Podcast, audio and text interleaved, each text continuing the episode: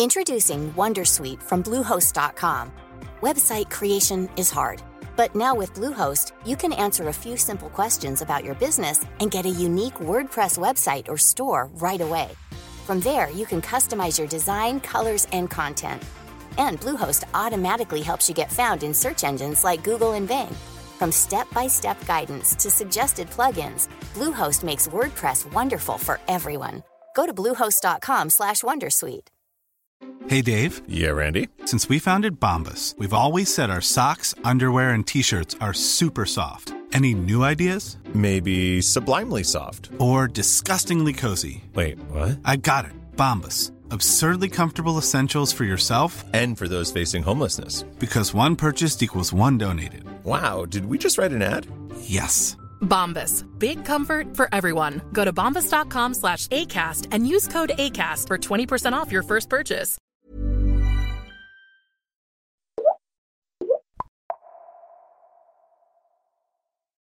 Lena Wengenerud, professor i statsvetenskap Göteborgs universitet, forskar bland annat kring det här med kvinnorepresentation i riksdagen. Och då undrar man förstås hur har trenden sett ut de senaste decennierna i vårt parlament? Ja, man kan säga att sedan 70-talet så har det varit en stadig ökning av andelen kvinnor i riksdagen. I början på 70-talet var då partierna första gången började liksom lägga vikt för de här frågorna och det sattes igång en tävlan mellan partierna vem som skulle vara bäst på att eh, ha hög andel kvinnor i sin partigrupp. Så 1971, ja då hade vi 14 procent i riksdagen. Sen efter valet 73 så steg det upp ända till 21 procent och det här var liksom då ett gigantiskt hopp, särskilt vid den tiden. Sen har det varit en ganska stadig ökning sedan dess och en nedgång då som blev väldigt uppmärksammat var valet 1991. Då gick andelen kvinnor i riksdagen ner från 38 till 34 procent. Ser man det här internationellt så är det fortfarande en väldigt hög andel kvinnor i riksdagen. Men eh, det blev väldigt uppmärksammat för att var just ett brott mot tidigare trender. Också ett brott mot den föreställningen att när det gäller jämställdhet, ja men allting går framåt, allt ordnar sig efter tid sådär. Så då i nästa val, valet 1994, då gick alla etablerade partier ut och lovade varannan damernas på eh, sina valsedlar. Och det fanns också ett tryck av en feministisk rörelse då som kallades Stödstrumporna. Så att det, det fanns ett tryck utifrån och partierna gick ut och lovade det här. Så efter det valet 94 så fick vi första gången då över 40 procent kvinnor i riksdagen. Idag efter det senaste valet så är andelen 44 procent. Så man kan säga att under den här perioden då som är ganska lång från 1994 ja då har det inte hänt jättemycket utan det är liksom en ganska stabil trend. Högsta siffran vi har haft i den svenska riksdagen tror jag varit 47 procent så det har varit lite högre än vad det är nu. Men sen 94 kan man säga att det handlar om en utjämning. Och tittar man på kommunerna i Sverige så är det också motsvarande trend. Det är ganska stora variationer mellan kommuner. Det finns kommuner där andelen kvinnor är inte mer än 30 procent och det finns kommuner där andelen kvinnor är över 50 procent. Men tittar man på genomsnittet och då följer den utvecklingen i riksdagen. Stort hopp valet 94 och sen har det inte hänt så jättemycket sen dess. Är det så att den här kvinnorepresentationen och eh, jämställdheten är viktig för demokratin i stort och på vilket sätt i så fall? Ja, det är det absolut och det är det på flera olika sätt skulle jag säga. Jag tycker, traditionellt så finns det en rad olika argument för varför man överhuvudtaget ska bry sig om det här med fördelning av kvinnor och män. Det gäller också fördelning av andra grupper som inrikes och utrikesfödda, äldre, yngre och så vidare. Och ett argument är ju att det handlar om rättvisa. Om man har en väldigt skev fördelning av olika sociala grupper i parlamentet, alltså de som ytterst bestämmer om våra lagar och så vidare, ja då är det antagligen någonting som är skevt när det gäller liksom rekryteringen till parlamentet. Att, eh, då kan man börja misstänka att det här går nog inte helt liksom, rättvist till, så att det är ett rent rättviseargument. Sen finns det ett argument som mer handlar om att, att få in en bredd i erfarenheter, att eh, många olika perspektiv ska brytas mot varandra.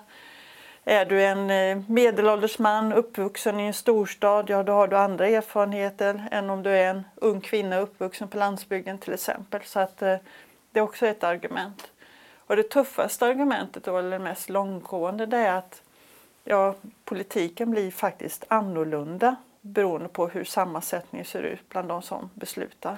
Ja, det, det, där är intressant för man undrar på vilket sätt blir då politiken annorlunda? Ja, det vi har kunnat se i våra undersökningar då, vid den här institutionen jag är verksam, så görs det ju en mängd olika undersökningar varje gång det är val. Vi gör ju enkäter till väljare och frågar dem vad de tycker och tänker om politik, vad som är viktiga frågor. Och på motsvarande sätt så gör vi då enkäter till politiker i riksdagen, politiker i kommunen. Och jag har själv också gjort en rad personliga intervjuer där jag har suttit med, ner med politiker och pratat med dem ansikte mot ansikte. Och eh, den här frågan du ställer den är förstås jättesvår att besvara för att det, man ska tänka på då att politik, när den väl kommer till omröstningen i riksdagens kammare eller i kommunfullmäktige, då är den ju i regel avgjord. Så politik utformas ju i en mängd liksom småmöten i utskott, i partigruppsmöten och så vidare.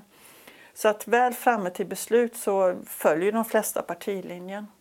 Men det man kunnat se då i undersökningar när man använder sig av enkäter, gör intervjuer och så vidare, det är att kvinnliga politiker lyfter upp de frågor som är särskilt viktiga för kvinnliga väljare när de tar ställning till sitt partival.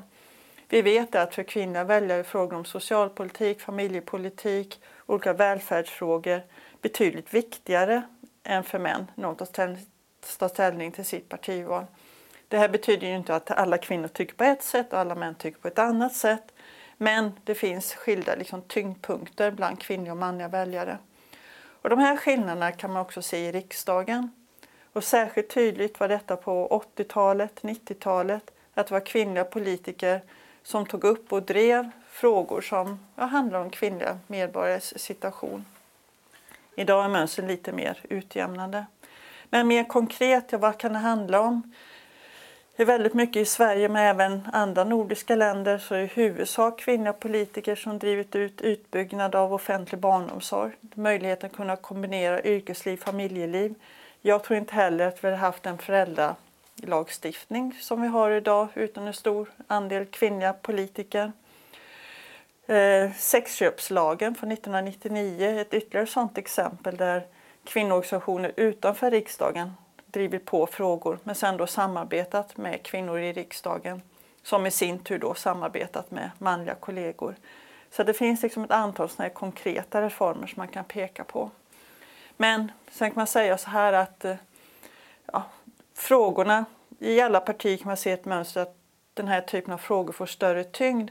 Men sen exakt vilken lösning man vill ha på konflikt, yrkesliv, familjeliv eller för den delen mer rena jämställdhetsfrågor där behöver det inte finnas någon enighet utan det man kan se som ett mönster det är att kvinnor i partierna lyfter fram det här. Sen om man vill ha sex timmars dag, vill ha någon annan lösning, ja det är ju fortfarande partiskiljande. Jo, en reflektion på det, det är ju att eh, det man diskuterar idag, och de frågorna som spås bli stora nu i valrörelsen, det är ju då typiskt manliga i så fall frågor som brott och straff, rättsväsende, till och med försvar. Vad är ja. dina tankar kring det? Ja, nej men jag, jag håller helt med. Och det är också det här som man, om man tittar då på rent konkret numerär andel kvinnor så trodde vi länge att ja, men det här ordnar sig av sig själv. Det är något som går framåt och alla kurvor pekar uppåt. Så valet 91 så blev detta då en tankeställare för väldigt många. Och jag gjorde intervjuer i riksdagen då med väldigt många politiker våren 94 inför eh, då den valrörelse när varannan damernas var mest aktuell. Och det var så intressant för att jag intervjuade både kvinnor och män. Och kvinnliga politiker de hade en tendens att säga ja nu blir vi 40 procent, det är nu det stora arbetet sätter igång. Medan manliga politiker sa ja ja nu har vi varannan damernas, nu kan vi väl sluta prata om det här med jämställdhet, nu, nu har vi nått dit vi ska. Och lite grann så här tror jag att det är att eh, de här frågorna behöver hela tiden liksom vara uppe och debatteras för annars har de en tendens att sjunka undan. Och jag pratade innan om att det här att ja, kvinnor och män närmar sig varandra i riksdagen och eh, fler män än tidigare börjar också driva olika välfärdsfrågor, socialpolitik och så vidare. Att vi ser faktiskt i våra undersökningar att ja, men vi är nog på väg tillbaka till ett gammalt mönster med mer tydliga könsskillnader återigen bland politiker. Men, men, ser du ett problem eller ser du det som ett misslyckande att uh, det är de här typen av frågor man diskuterar. Kvinnor borde väl kanske också bli engagerade i den här typen av frågeställningar? Jo, det är självklart med frågor om lag och ordning och, och brottsfrågor och så vidare. Det är klart att det rör kvinnor i jättestor utsträckning. Det jag tror det är liksom att eh, om de frågorna enbart får utrymme så fångar man inte mycket av den verklighet som eh, fortfarande är mer aktuell för kvinnor än för män. Så att eh, problemet här är väl om man har enfrågerörelse där bara vissa frågor får utrymme och inte andra. Eh, du har också forskat kring varför kvinnor i högre grad än män uttrycker en oro kring samhällsutvecklingen. Varför är det så? Vad är dina tankar? Ett traditionellt sätt att tolka det på det är att säga att ja, kvinnor är lite mer inte så riskbenägna och eh, man vill hellre se att det här är ett gammalt traditionellt könsmönster där kvinnor inte tar risker på samma sätt och då spiller detta över i oro för samhällets utveckling.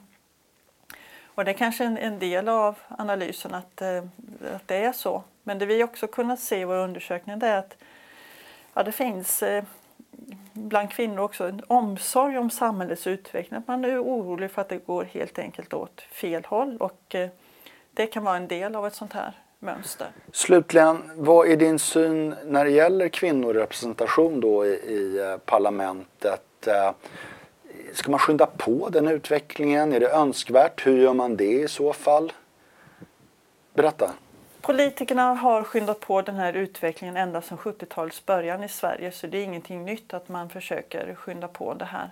Det började som process där man mer satte upp liksom lösa målformuleringar, man satte upp regleringar för hur det skulle se ut internt i partierna. Sen på 80-90-talet kom mer av kvotering så det har vi ju idag i några partier men inte alla.